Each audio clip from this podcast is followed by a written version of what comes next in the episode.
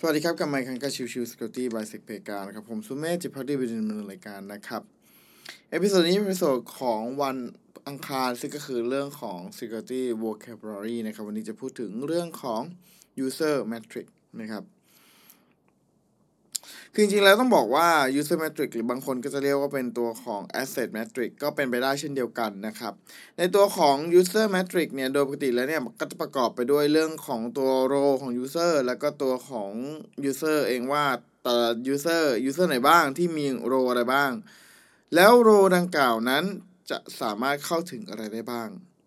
สิ่งเหล่านี้เป็นสิ่งสำคัญนะครับ เพราะว่าเมื่อเราดำเนินการตรวจสอบ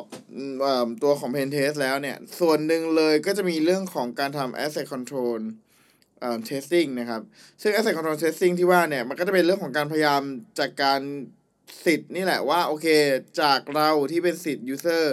ธรรมดาเราจะสามารถใช้สิทธิ์ของ user อื่นได้ไหมหรืออะไรพวกนี้นะครับ ซึ่งสิ่งเหล่านี้เป็นสิ่งที่จะต้องมีการระบุไว้ใน user metric เพื่อให้ง่ายต่อการทำทีมเอ่อทีมทำ pen test นะครับว่าโอเค ในเรื่องของการดำเนินงานเนี่ย ทั้งตัวของแอปพลิเคชันเนี่ย ออกแบบมาอย่างไรว่าโอเค ตัวของฟังก์ชันนี้ควรจะเข้าถึงได้โดยจาก user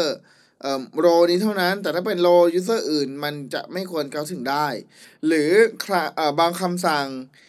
ตัวของ user โรนี้ไม่ควรจะสามารถทำได้ แต่ถ้าเป็นโลแอดมินก็ควรจะสามารถทำได้อย่างนี้เป็นต้นนะครับ ดังนั้นเนี่ยโลตัวของเอ่อ user low metric เนี่ยถือว่าเป็นส่วนสำคัญมากๆนะครับ เป็นส่วนที่เรามักจะร้องขอกับทางลูกค้า เพื่อที่จะนำมาทำการวิเคราะห์ว่าเวลาที่เราจะใช้ในการตรวจสอบอการทำ pen test นะครับ จะใช้เวลาเท่าไหร่ เพราะส่วนหนึ่งเราก็ต้องดูด้วยว่าไอการเทสข้ามข้ามโรที่ว่าเนี่ยมันจะเทสยังไงได้บ้าง กี่โรกันแน่ แล้วโรแต่ละโรมีกี่ฟีเจอร์ มีกี่ฟังก์ชัน อะไรที่ควรจะทำได้อะไรที่ทำควรไม่ได้ คือทั้งส่วนทั้งหมดตรงเนี้ยเป็นการ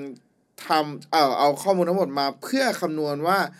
แล้วจริงๆแล้วเนี่ยเราต้องใช้เวลาในการเทสการข้ามโรการเอ่อไม่มีสิทธิ์ในการใช้งานแต่ลองใช้ดูว่าใช้ได้ไหมอะไรพวกเนี้ย